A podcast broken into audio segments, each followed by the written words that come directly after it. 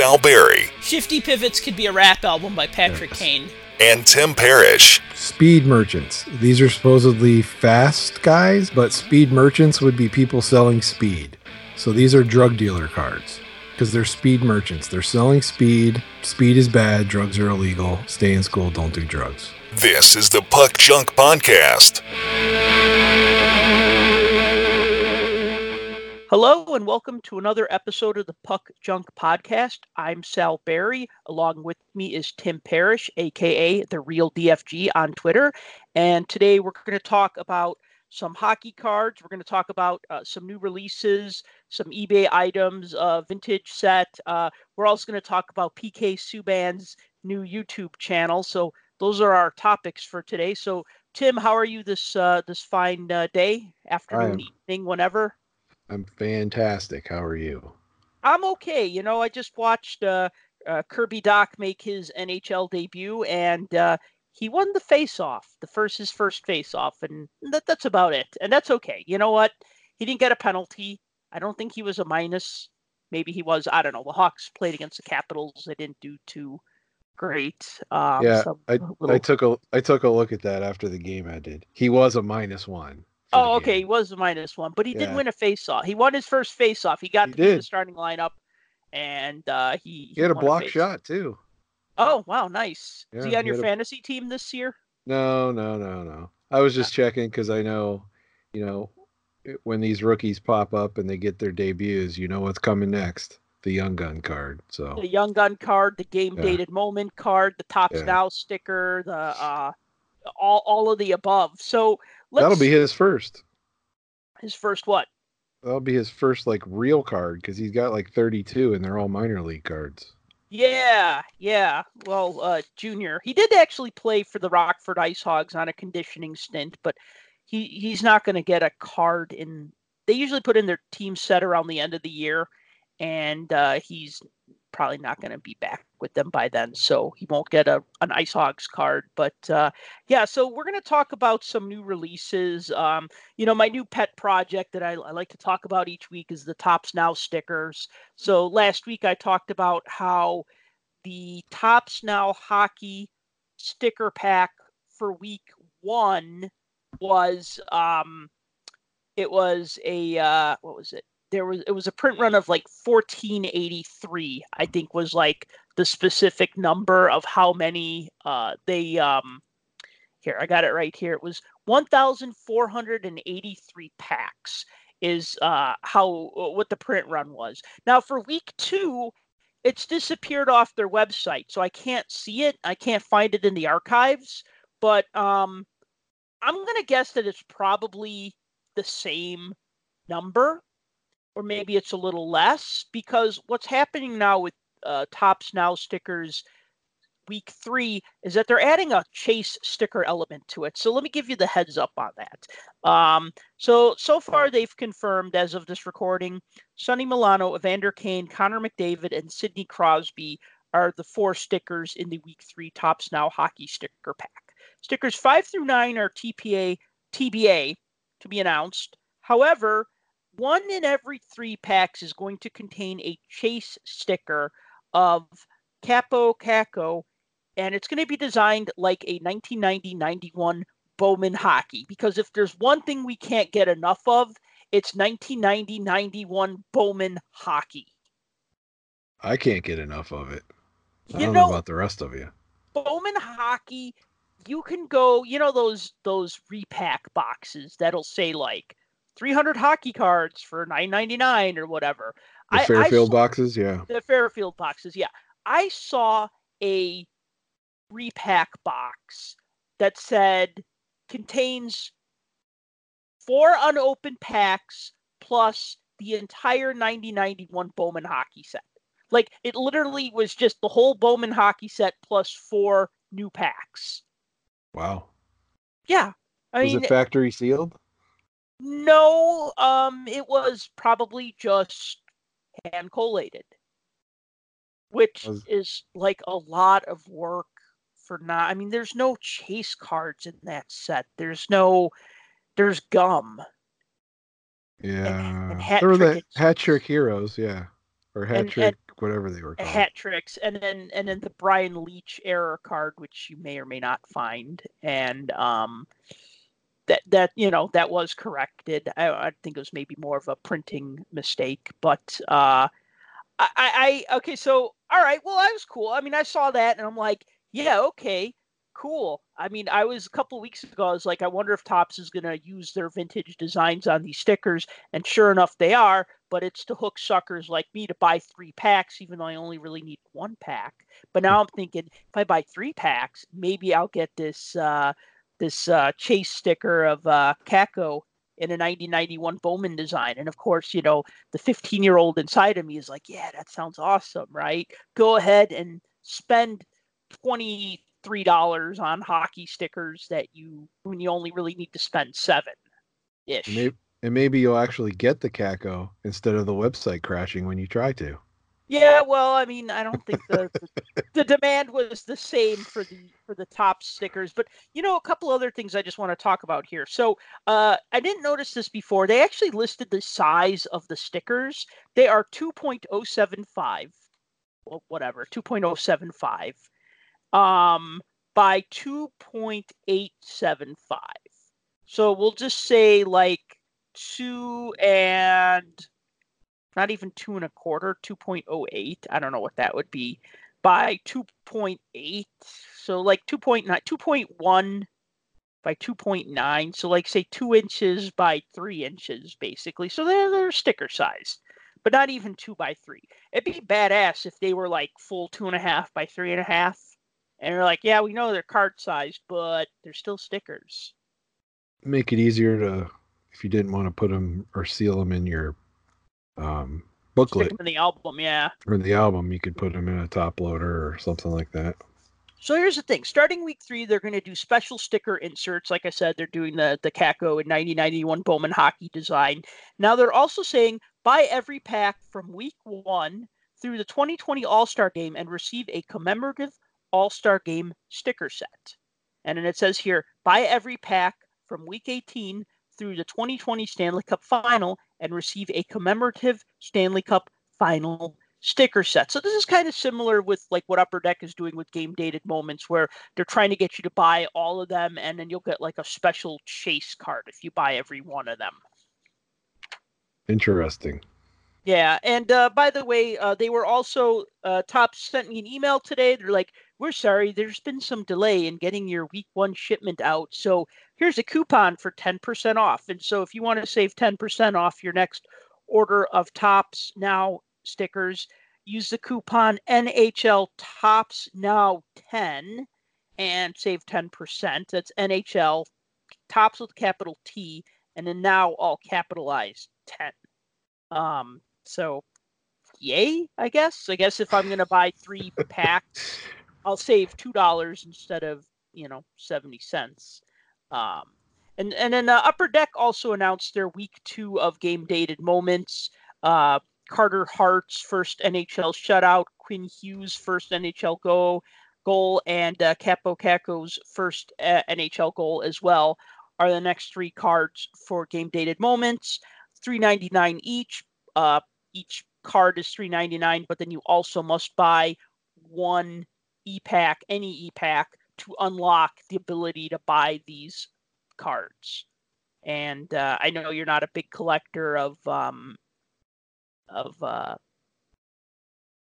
game dated moments um since we talked about that the last time i actually i forgot i got a uh my a, a big COMC order that i cashed out on mm-hmm. came and I had some game dated moments of penguins in there. I didn't Nice. realize I had.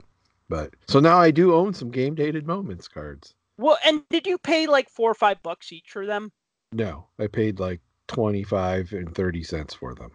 so somebody paid four dollars for them but then sold them for 30 cents Yeah, and this is a this could be a whole nother uh, topic, but um, I think any anything that's gone on e-Pack um, that has the ability to cash out on to where you can add it to your COMC account, yeah that whole entire market is just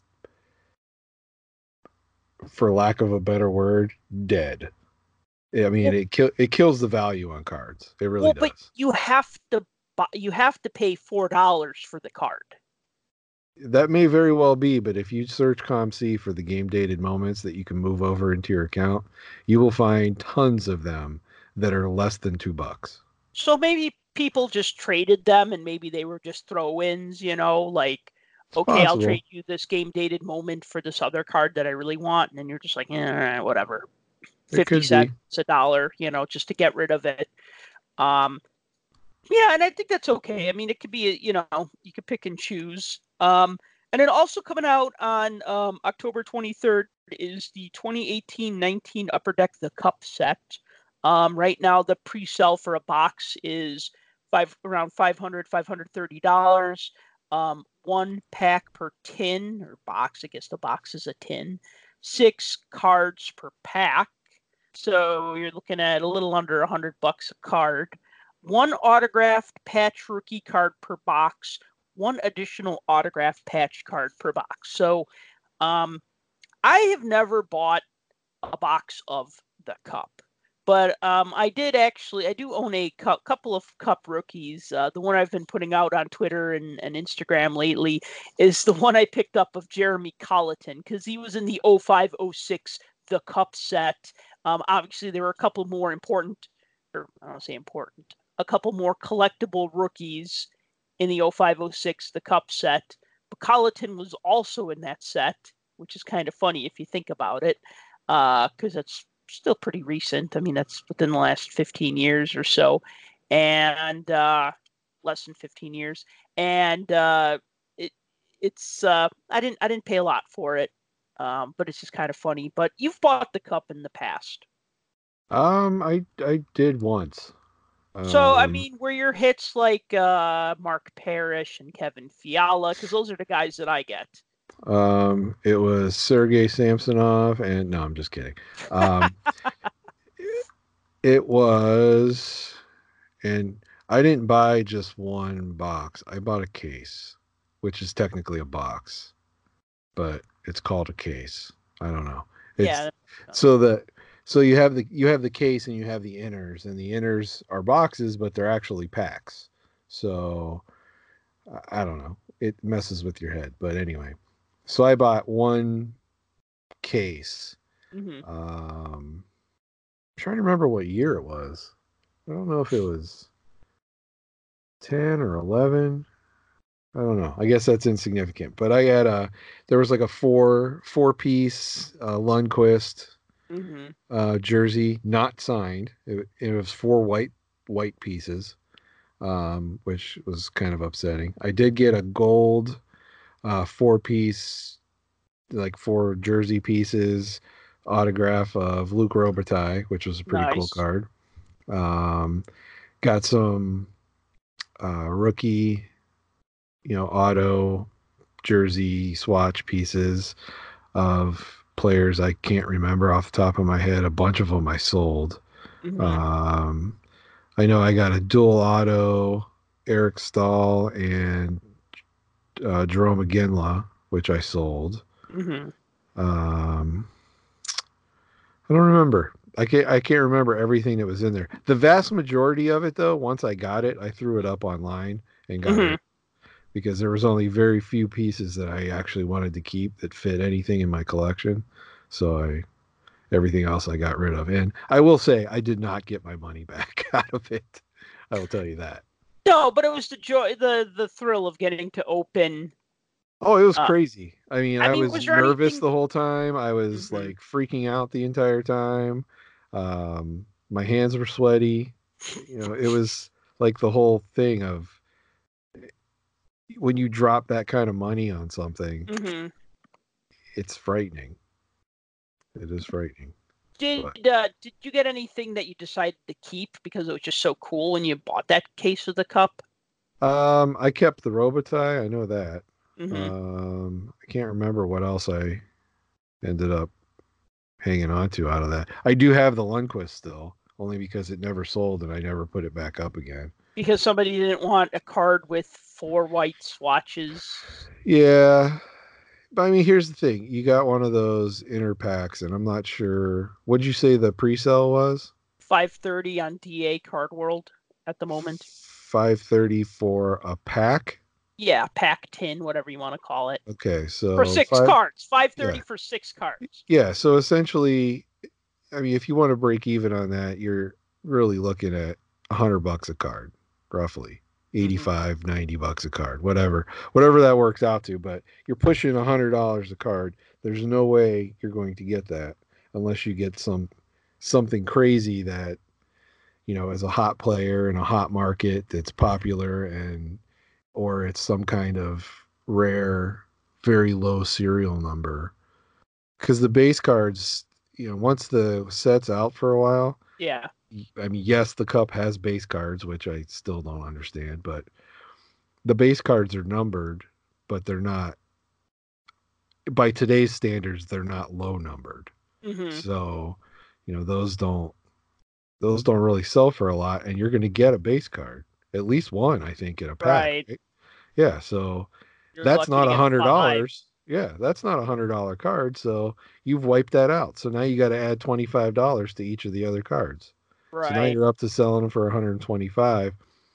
You know, from a collector's standpoint, I don't know. That's not a set that I think a normal collector hmm goes after. That's kind of the that's become like the the case breaker, group breaker set that everybody's going after and you know, back when I first did it there weren't those. They did those didn't exist.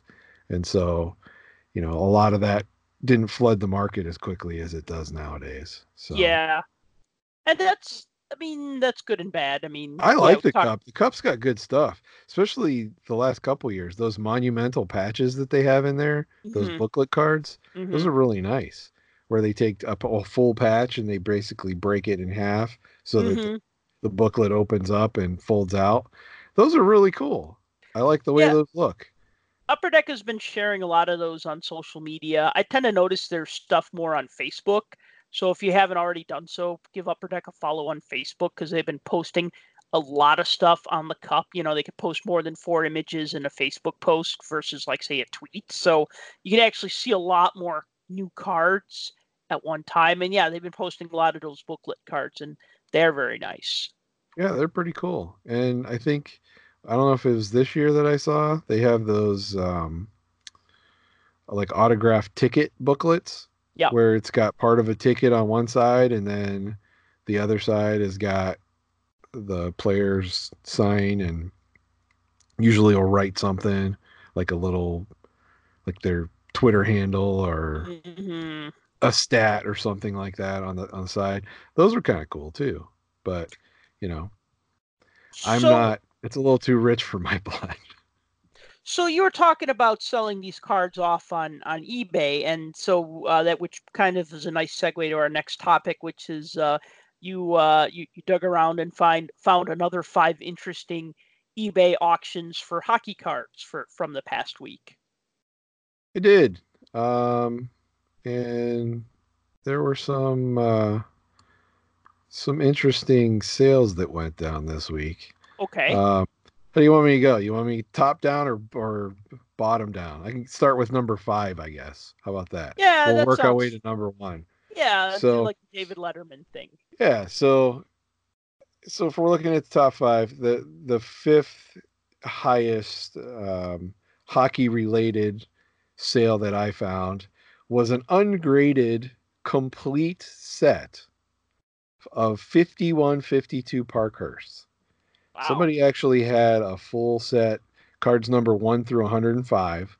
Um, I mean, it was it was ungraded. I looked through it. Quality isn't that bad on them from the Mhm. pictures that I saw, considering this is a pretty condition sensitive set.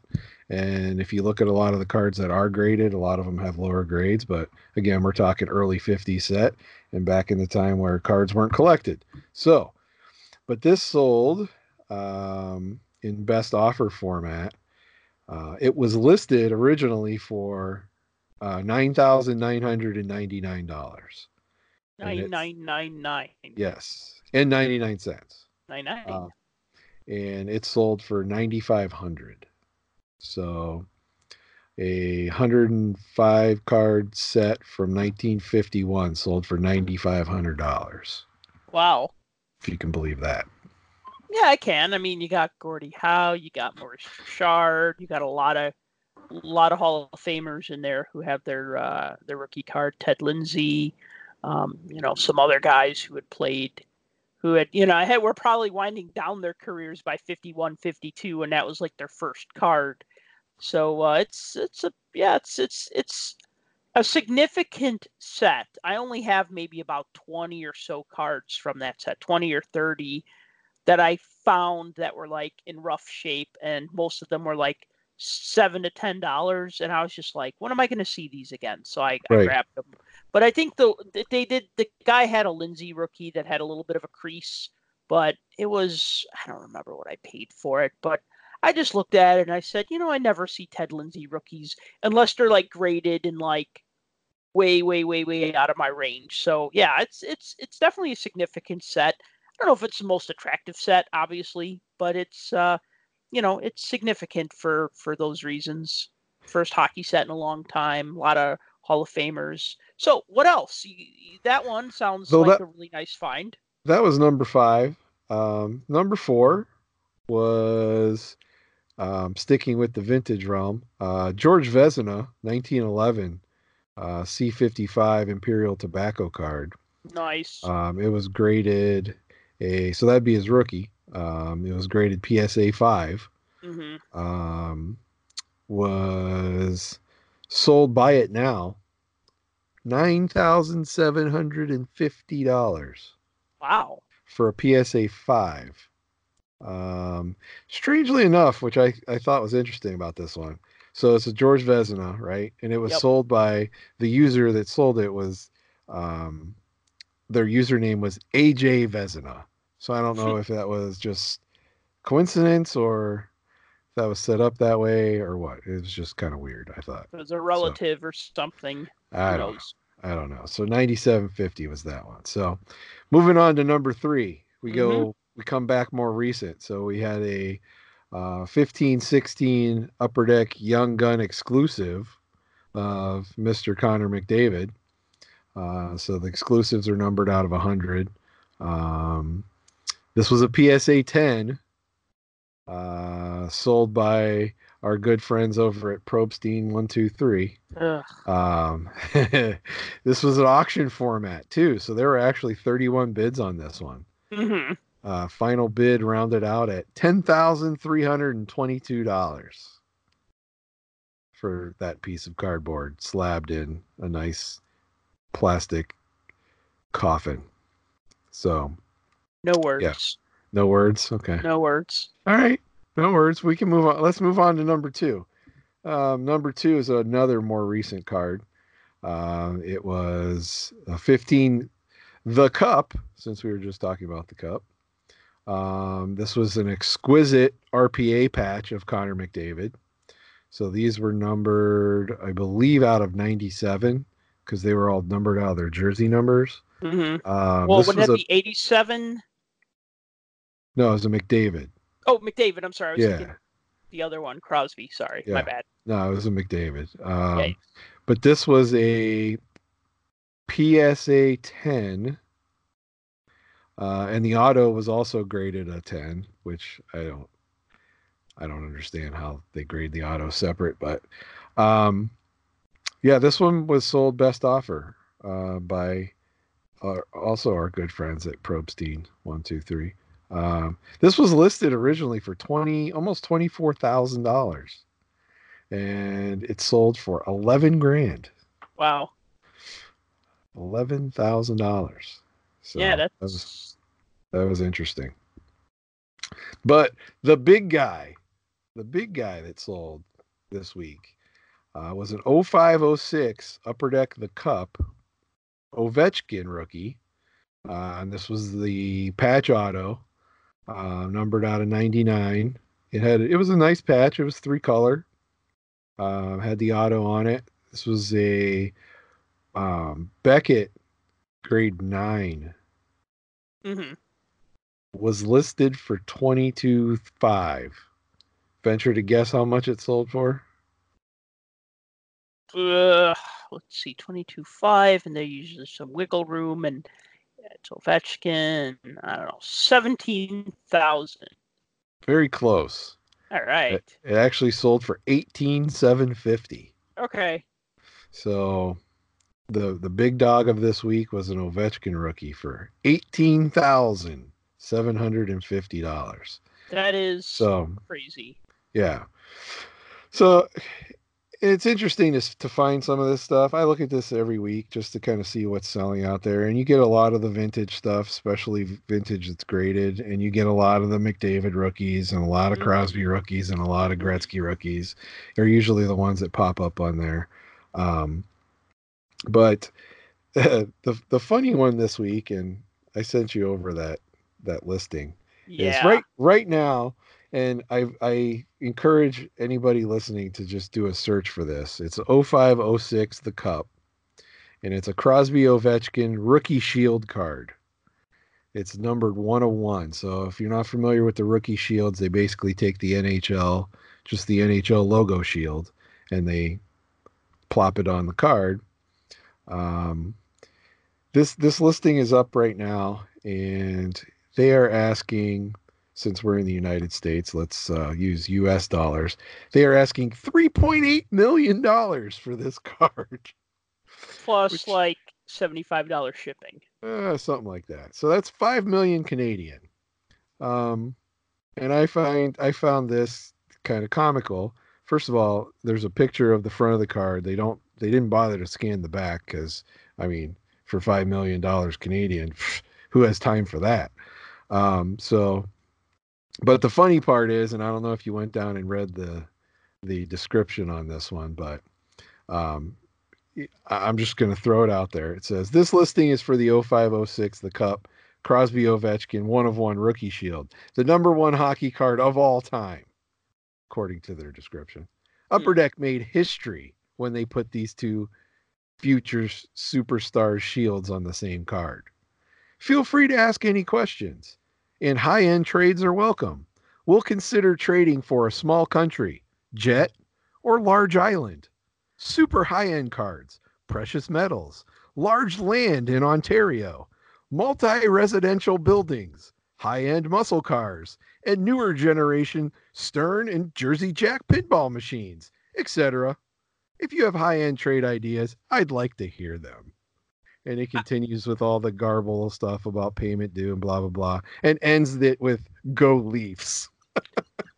I love the way the guy is saying, "I will trade this card for a an island, a jet, rental properties, lots of land in Ontario, or pinball machines." yeah or pinball machines yeah I mean, it's just yeah, it's it, it's so we know what the low threshold is because I Yeah. think I could probably get a couple of pinball machines for less than five million dollars, and sure and uh, may, maybe trade trade them for it. But uh, yeah that was that one was pretty funny and just one other one that i found not to beat a dead horse into the ground but i found this one pretty interesting there's an 85 86 O-Pee-Chee hockey vending case that's sealed mm, that Mm. somebody's trying to unload um their asking price on it's $149000 how many So- cards? Well, it's a sealed vending case. So you're looking at 8,650 cards in the box, packed in those nice little brick boxes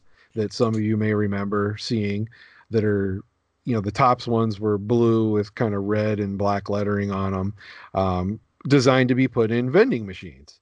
Right. Um, historically, um, you know, people that know how vending cases worked, uh, historically, vending cases s- mostly had better quality cards um, than normal wax boxes.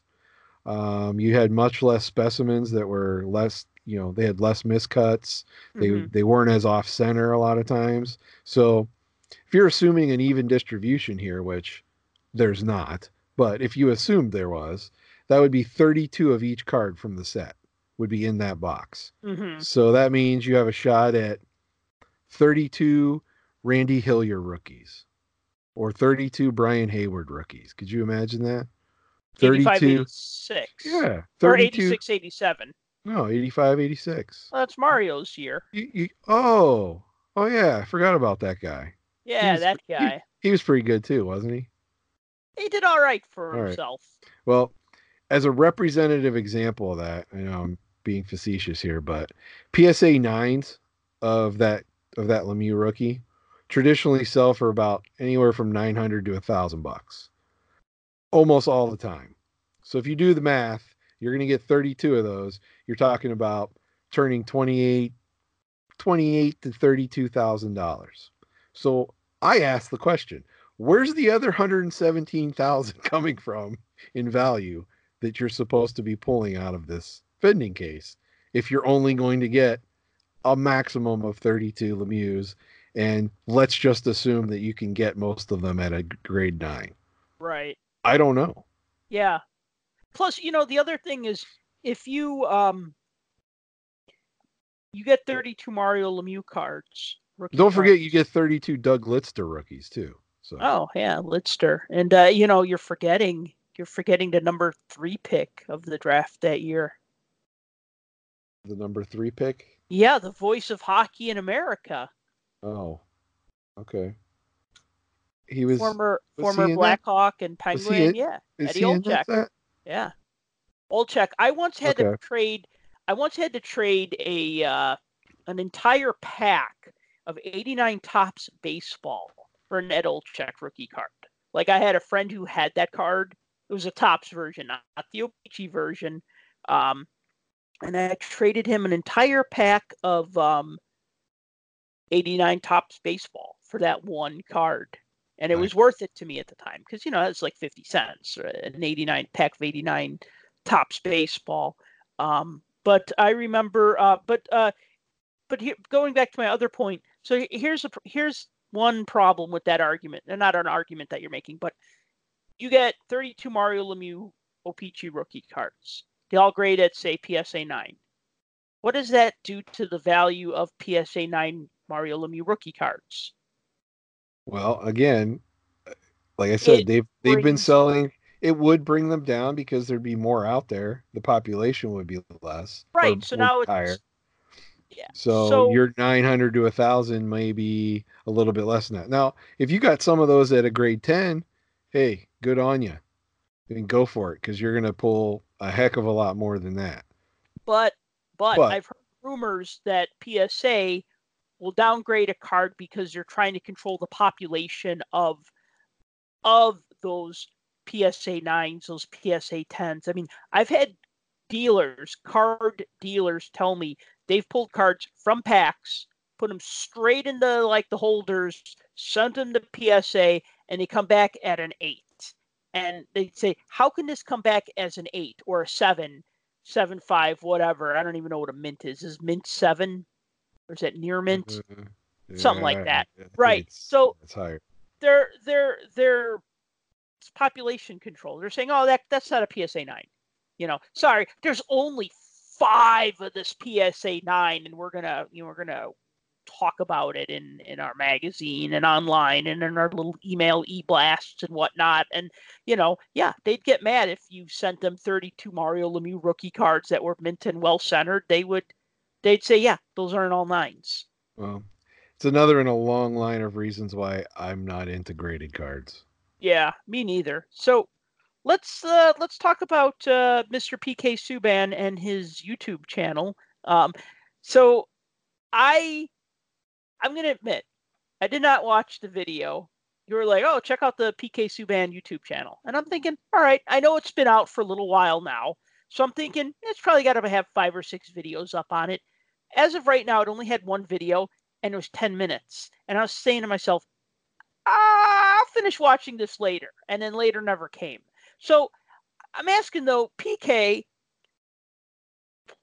dude, seriously, a video cannot be 10 minutes. In in the age of well, there was Vine and now there's um TikTok, which is like 15 second videos, but now they're longer. People don't have the attention span for a 10 minute video. I mean, they do, but I didn't know if I wanted to watch that for 10 minutes. I was afraid that air horn was going to go off every 30 seconds, you know. And here's my dog.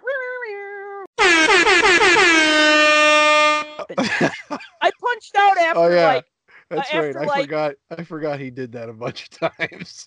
Yeah, like the like the progressive insurance box, you know, with a little Yeah. air. Right. Yeah. So what Uh, what happened? Talk to us about this video. Okay, so here's the thing. So you got uh you got PK who he's a larger than life character. Everybody knows that. A Some people love him, some people hate him, but the fact is he's a personality in a sport where most players lack that or at least don't express it. Right. Um, but so he's this larger in life kind of person and everything else. So he launches this YouTube channel on Wednesday. Okay. So it's this past week. It's fairly fresh. I think Yep. he's the only NHLer that I know of that have their own channel. So he's a brand. Like he's he's a yes, he's a person, he's a player, but he's a brand, okay? And he's trying to promote his brand. Fine, I get that. I have no problem with that. So he posts a video, and basically what it was is the first video is kind of him going over what he's going to do in all of his videos, and it's going to be, you know, follow him around the day of practice and at practice and on game day and what he does and his rituals of getting ready and maybe, you know, what he eats or the different stuff. So if you're into that kind of thing, great. But those that are New Jersey Devil fans or those that are hockey fans and are aware of what's gone on, this was pushed on everyone on Wednesday. And if you follow hockey, you would know that on Wednesday, the Devils still had yet to win a game um, at all for the season. hmm Um, their record at the time, I think they went winless in six games. I mean, they were like, or maybe it was less than that at that point. I think they were 0-2 and 1 or something, or 0-3 and 1. Um, now, granted, they won on Thursday, and I think they won yesterday too. Um, but they've been having problems. They've been in the news. In fact, their assistant GM was moved down to become a bench coach because there were issues. Now, I'm not saying that he was part of the problem or he has anything to do with what's been going on. I'm not saying that at all. But You're talking about PK or about Yeah, uh, the, about PK. Tom Fitz. Okay.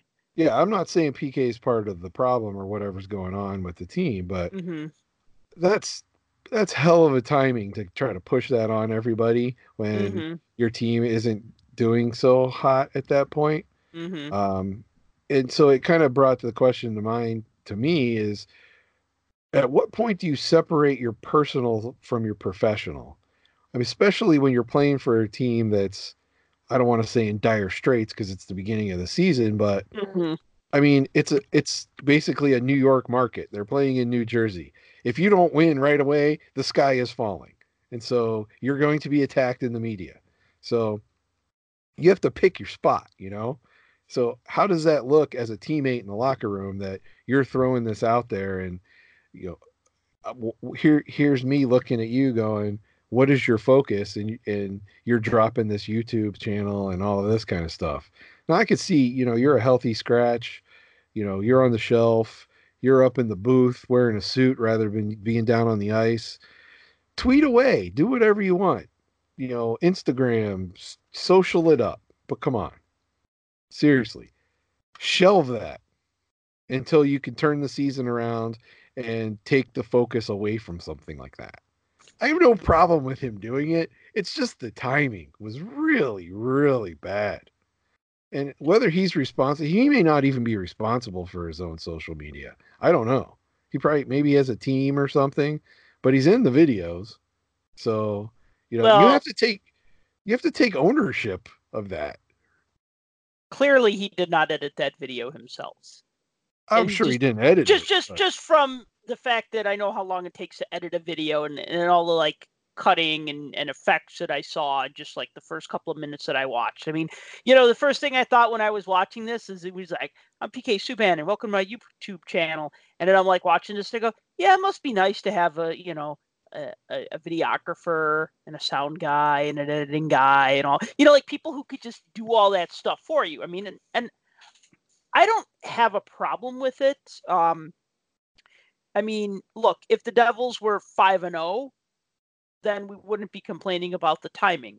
If PKA had, you know, a goal and five assists at this point, we wouldn't be complaining about the timing. It's just that he their team is not really doing well. They're having trouble early on. They're surprising everybody because everybody thought that they were going to do very well.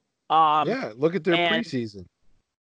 And so, eh, yeah, it seems kind of I don't want to say pretentious, but maybe a little um I, I don't know. I don't want to say egotistical. I don't want to say pretentious. I like I've liked I like PK Subban before everybody else like PK Subban. Well, not everybody else, but I liked him since I got his 10 11 score rookie card and I was like became aware of him and kind of noticed, you know, what he was doing in in the minor leagues with the at the time the AHL Hamilton Bulldogs and I'm just like, okay, this guy's cool. And then he Montreal, then just like, you know, just how he just, yeah, he's this great personality.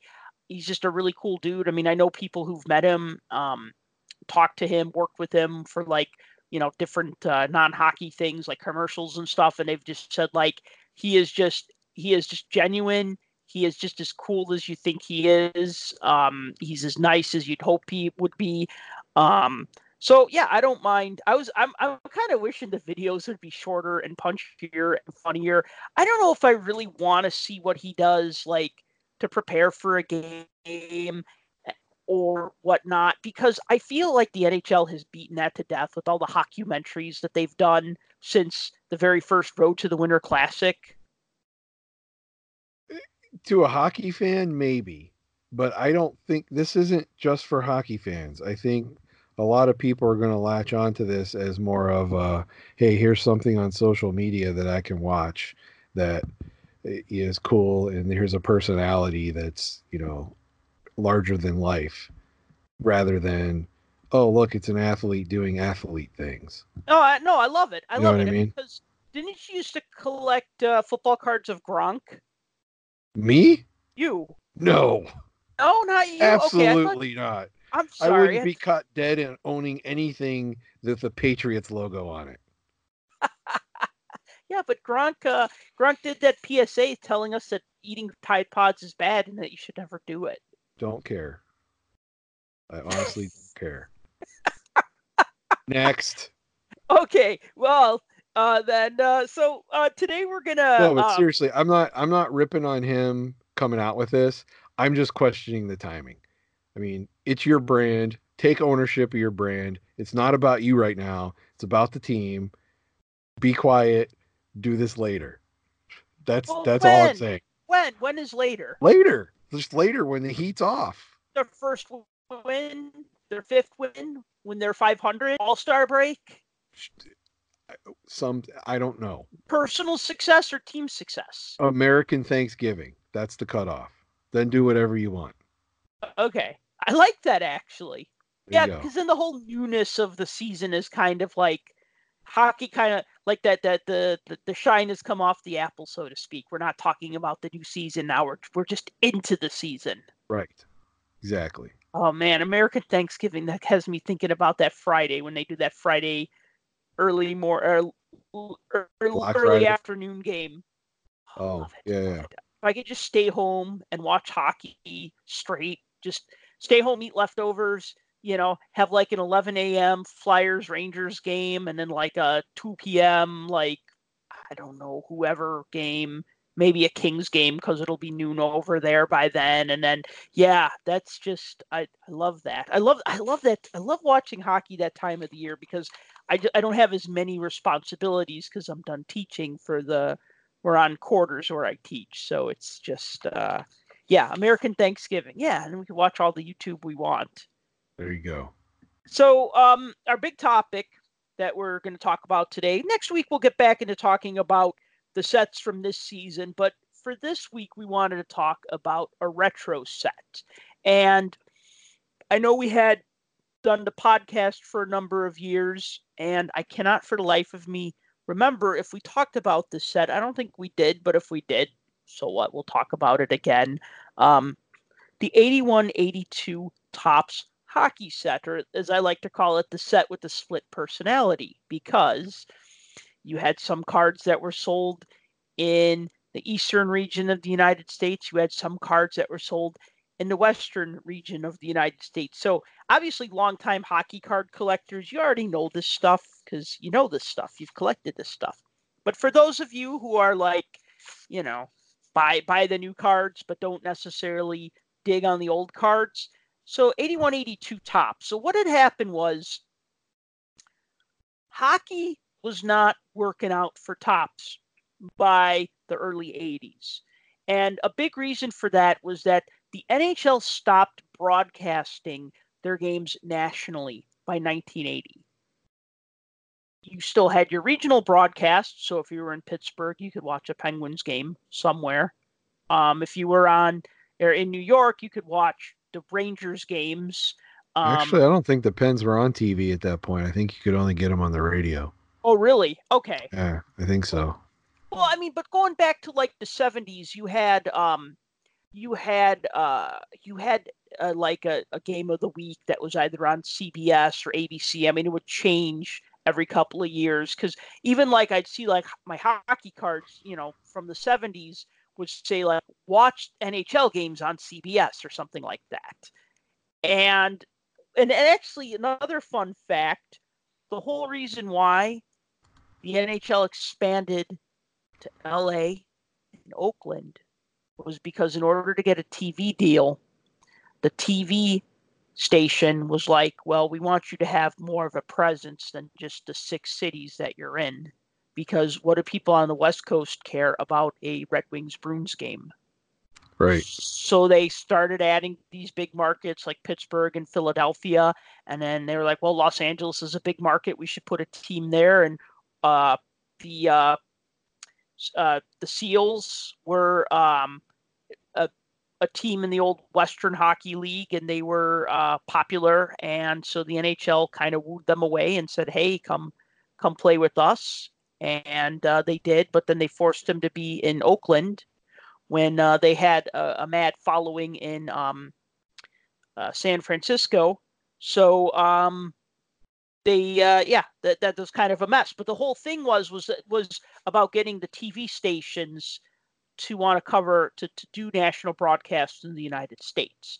And so by 1980 that all went away. You still had you know you might have local stations show local games but you didn't have an nhl game of the week. And if you were in new york you couldn't necessarily watch a kings game unless they were playing the Rangers or the Islanders or whatever. So uh, hockey was starting, you know, that was that was having an effect, and so hockey cards were not selling as well because Topps kept reducing the number of cards. In 8081, they tried this gimmick where they put a little scratch off circle over the player's name. We'll, we'll save that for another podcast because I, I, absolutely hate that set. And I, I, will need an hour to just to just who doesn't spout my rage about that set. But 8182, what they did for 8182 was they did regional distribution. So cards 1 through 166 were sold everywhere. Cards 67 through 132, depending on what city you were were in, those cards varied. So if you were in Pittsburgh, for instance, then cards 67 through 132 would have Whalers, Penguins, Flyers, Sabres, Islanders, Rangers, etc. And if you were uh, in one of the Western Conference cities like Chicago or uh, you know Minneapolis or Los Angeles, then card 67 through 132 would have like Blackhawks, Blues, more Red Wings, um, Colorado Rockies, Los Angeles Kings, etc. So cards 1 through 66 were Canadian teams, leader teams and like one or two token stars from all of the American teams. And then 67 through 132, that's where it lumped up and did more um, regional because I remember in 1989, my old man story. In 1989, getting my graduation money from eighth grade and spending it all on hockey cards. And a friend gave me a mail, mail order catalog. Forgot what it was called. It was mostly baseball cards, but they had a few pages of hockey cards. And they were selling a complete set of 81 82 Topps hockey. And I bought that set. And I got it. And I'm going through it. There's the Tony Esposito card, which I already had because I had previously bought just a lot. It was like a stack of 50 cards for like a couple of bucks that I bought from a uh, card dealer um, Yeah. in like 89. But then later that year, I'm like, I like this set. I want to get the whole set. So, all right, there's the Tony Esposito card. Oh, there's the Blackhawks team leaders card with Tom Lysiak. And I'm going through it. I'm like, yeah, lots of Islanders, lots of Penguins, lots of Rangers, lots of Whalers. Checklist. And then I'm like, where are the Blackhawks? Where are the Red Wings? Where are the Blue? Right? And I didn't know what was going on. Like it was like, wow, this is the lamest set ever. I'm 14 and I didn't have like an annual price guide. So I went to the card store because you know I was still like learning about like this was at the point where I was like really like collecting and not just buying packs and saying, yeah, I got these cards and then putting them aside. It was actually starting to be like an actual collector and Yeah. buying a price guide and it's saying how cards 66 through 132 there was an east version there was a west version and i was so pissed off because i was like well what the hell like so i felt like i didn't get a complete set i got two-thirds of a set you know of course gretzky's in that set. Jari Kurri is in that set his rookie card. So gretzky's third year card Jari Kurri's rookie card peter stastny's rookie card. But then as far as like the east 67 through 132 the east you know who the most notable rookie card in that in that uh that sequence is? On the Eastern set, yeah. I'll give you a hint. He's a Uh, Bruin, a Bruin. not ray Bourque Um. Um, I don't know. I can't think of who it would be. steve Kasper Oh, Kasper. yeah Okay. steve cat exact obviously right Yeah. of course Oh, yeah. Oh, yeah. He was on the tip of my tongue. Right. So the notable rookie cards in the Western set: Denis Savard, Daryl Sutter, Dino Ciccarelli, Don Beaupre, and Larry Murphy. Now, some of those guys are in the Hall of Fame, and some of them are not. But there's, you know, Don Beaupre was, was a fan favorite, or you know, and Dean Ciccarelli, and uh, and he's in the Hall, and then um, Larry Murphy, of course, and then I know Daryl Sutter's not a Hall. Hall of Famer, but in a long time, you know, probably more successful as a coach than as a player.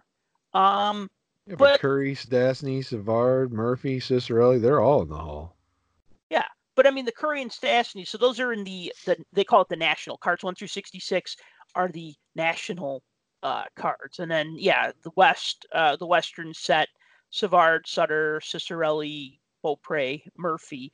Um, what's funny though is that so in total, the Topps set had 198 cards. If you count the East cards and the West cards, and actually, there's a really easy way. If you flip over the card, you look at the back and you look under the card number.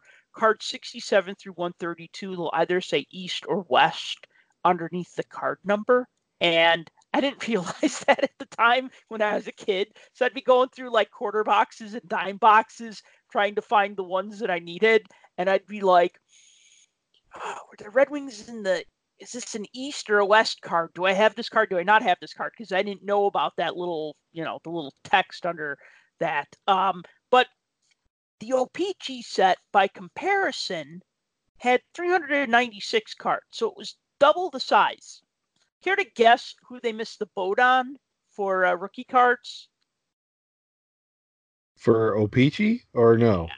Or Yeah. for the Topps set? For the Topps set, who who was included in the OPC set that was not in the Topps set? Oh, well, the big one was Paul Coffey. Yep, Right. Paul Coffey. Paul Coffey. Um, wasn't uh, Andy Moog in there too? Oog, yeah, hey, good memory. Uh, Two more Oilers. Glenn Anderson. Yep, that's three. One more Oiler. Uh, we already said Jari Kurri, right? Yeah. Um, take the high road, and I'll take the oh, Kevin Lowe. yeah. Kevin Lowe Yeah. was in there. mhm. And then also, I mean, a couple Dale of fan- Hunter was in there too, right? Yeah, I, hey man, see you remember a couple of fan favorites. I was going to say Dale Hunter, Tim Kerr, Murray Bannerman, Reggie Lemelin. Ah, Tim Kerr. Yeah, How could I forget the old Flyer great?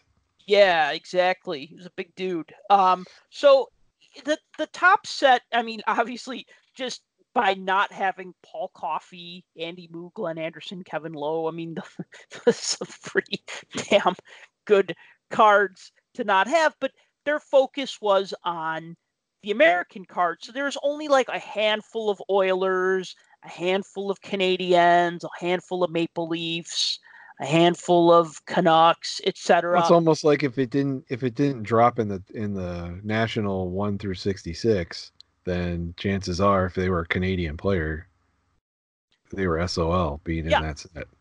Well, the only the only one I could think of off the top of my head is uh, Don Luce was um, his card was uh, airbrushed, loose.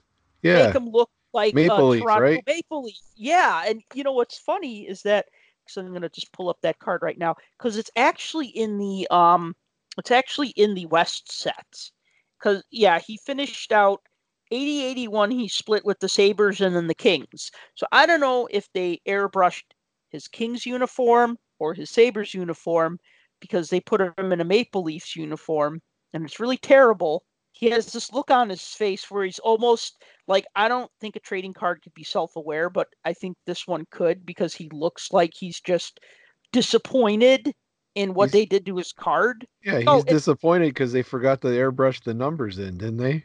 Oh yeah, and you know what? Actually, I'm looking at the gloves, and it looks like the gloves are blue and yellow. So I'm gonna assume that they're not King's gloves, that they're Sabres Sabres. gloves. Yeah. Because it looks more like blue than purple, but you know, sometimes it's hard to tell on those old cards. Right. You know, so yeah, so um clearly they just um I mean heck, they could have almost just used a Sabres uniform, but uh just swap the leaf or the saber for a leaf logo. But um yeah, so I mean there were uh, just like a handful where they were airbrushed out. And you know what's funny is that Don Luce card was like the very last card I needed to complete my 81 82 West set so that I'd have them all. I mean, it's just ridiculous that like it just it just evaded me for for a while. I don't know how long. I want to say I want to say it finally probably got it some sometime around 92. Oh, that's Yeah. uh. I mean, considering you were only, you only got the set in '89. That wasn't that long. Was 30 years ago. That's Oh, Oh. from uh, 89 to 92. Yeah, a Yeah. couple years. Right. Yeah. yeah, and this is back in the, like the mail order catalog type days, you know. Right. So, you know, I think I probably like wrote a letter. You know, they'd always say like, you know, send an SASE for for a list, or you know, send your want list to this address. I remember like, you know, emailing or emailing, mail mailing, snail mailing, um, and trying to find that card, or I don't know, maybe my aunt found it. I don't remember. It just it took a long time for me to get that card. I actually like uh drew like what I thought the card would look like on like an index card and just kind of stuck it in the pocket. Um I just thought I just thought it'd be a close up. I, I don't know. And I thought he'd be with the Kings for some reason. So I, I I don't know. It was just just me not wanting to have an empty pocket in in in the pages. Uh Always so the what, completest. yeah, I know. So what what are your thoughts on this set? I know I've talked uh, a disproportionate amount about this set because I, I have a lot to, to say about it, but what what are your thoughts? Well, I've you know, as a collector and I've I've more recently gone back to try to put together older sets, like 70s and 80s sets that I had once collected and have disappeared. So this is one of the ones that was on my radar and you know, the East is very easy to find.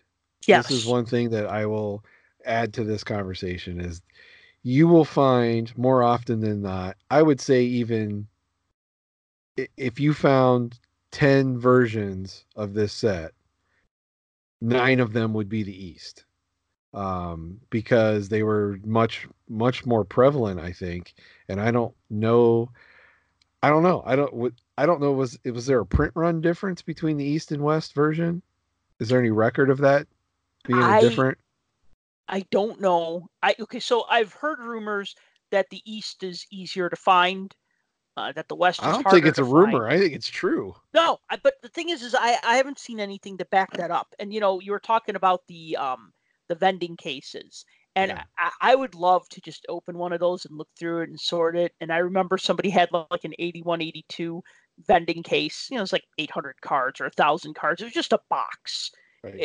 And um i it was east and i'm like ah well you know i'm not gonna overspend on something if i don't have a chance of getting a denis savard rookie card in this then you know what's the point i mean i i mean i know steve kasper had an admirable career but you know he's not denis savard or you know Right. ciccarelli or dale murphy or sorry larry murphy um so or, or even dale murphy for that matter Yeah, you so know. um yeah you're absolutely right on that Yeah, and and I see the East way more often. So when I was putting, you know, when this was on my radar, I was easily able to find the national part one through sixty six plus plus the East cards.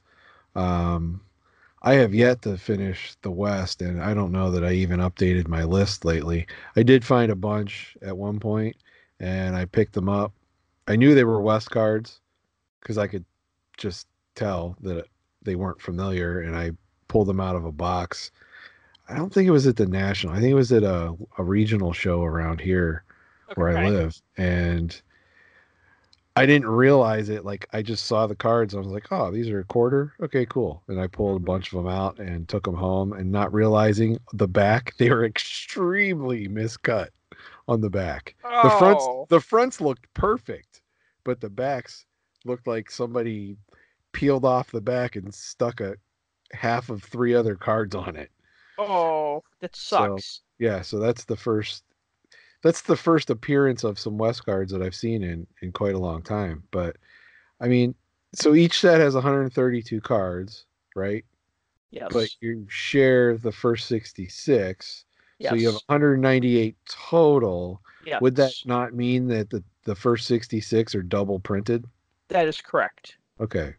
So, what there's- I'm thinking, what happened was, is they probably did an A sheet that had one through 66, and then 67 through 132 East, and then a B sheet that had one through 66 again, and then 67 through 132 West, because Topps would double print stuff. That was a common thing. I mean, that's why like the Mario Lemieux and 88, 89 Topps is so easy to find because it was double printed. Right, right, right, right. Um, was this not also the first year that Topps put the logo on the cards? You know, I'm glad you brought that up. Yeah, actually, that is the first year. Actually, there were two firsts uh, for this set. There are probably a couple others that maybe I'm forgetting. But the first is that this is the first year they dropped that little cartoon on the back. Oh, the little like The little, Blurb. little drawing. yeah.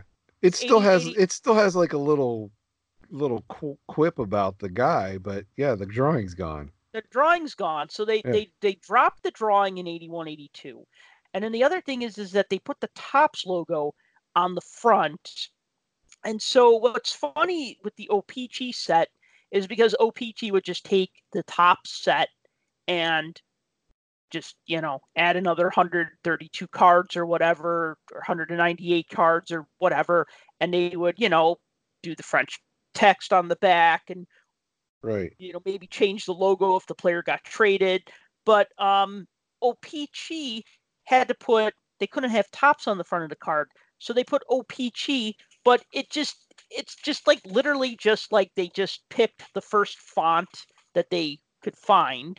Let me take a look at that. Yeah just like it's like an italicized sans serif font that doesn't even fit where the topps logo goes.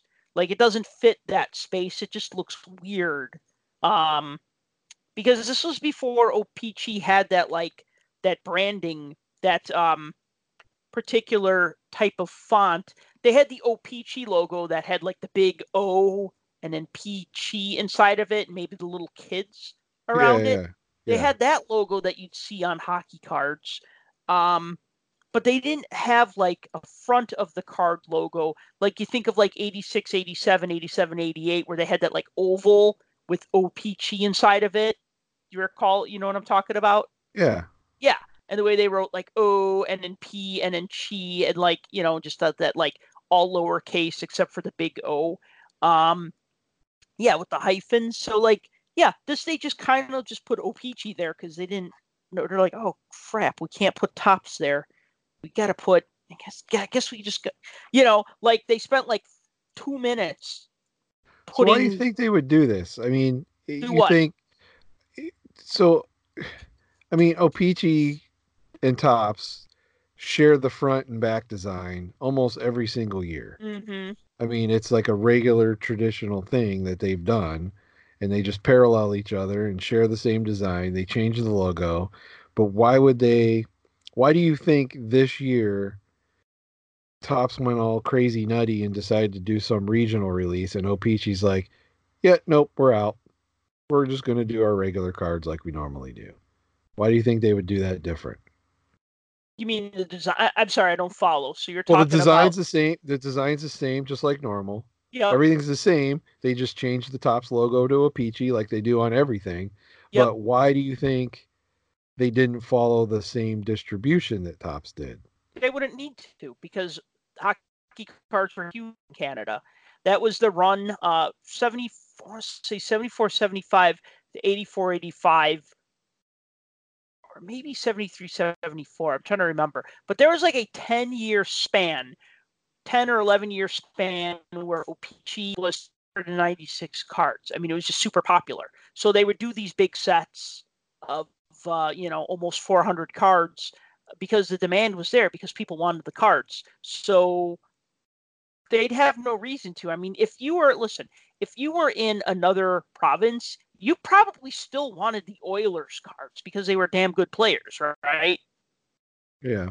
So you you'd want those, and I think that like a lot of times, like uh, you know, as um, a fellow blogger that we both know, Dave Harrison, he's a huge New Jersey Devils fan, uh, and I asked him about that, and he's told me he's just like, well, you know, my province doesn't have a hockey team, doesn't have an NHL team, so it's like, you know, if you live close to like an NHL city, like if you're close enough to say like Boston or Detroit or something, you might adopt that as like your favorite team. He goes, but if not, then you just have to have your own reasons for liking an NHL team, and he picked the Devils.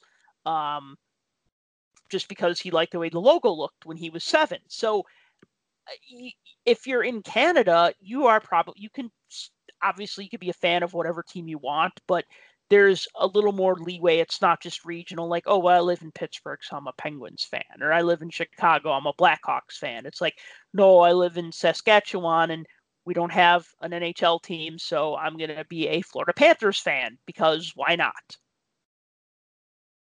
Yeah. So they don't need the help of regional distribution from that standpoint. It's just it's just interesting that they follow along the same path as Topps, other than the fact that they have more cards generally. But then Topps decides to go off the rails and do something weird, and O-Pee-Chee's like, "Nope, we're not doing that." And we see the writing on the wall, and the next year Topps is no longer making hockey cards. They did do hockey stickers. Uh, I, I said cards. Yes, I know, I know, and I know the topps now stickers are not topps now cards, but yeah. So um, that's true. They didn't. Um, Yeah, they they, didn't were make. they were out of making hockey cards because like we when we started talking about this you know they were having a hard time with that market and this was kind of like their swan song for a minute like Mhm. let's do this this is the last ditch effort to salvage this as a branch of our business and nope it's not working out so Well, you know what they- to go away They did goofy stuff also with their uh, basketball cards because if you remember, like the Magic Johnson, um, Larry Bird, um, rookie year was at 80 81 they had those like tearaway cards those cards that Yes, the perforated ones. yeah. i mean that's just yeah so the panel cards. the basketball was not you know obviously not a um what's it called a uh, a big seller either because that went away for a while you know these 81 82 topps cards always reminded me a little bit of the uh empire strikes back cards from 1980 if only because there's this like thick red border that goes around the picture Oh like a yeah, I red- could see red that. and white border like white then red then white and so Yeah.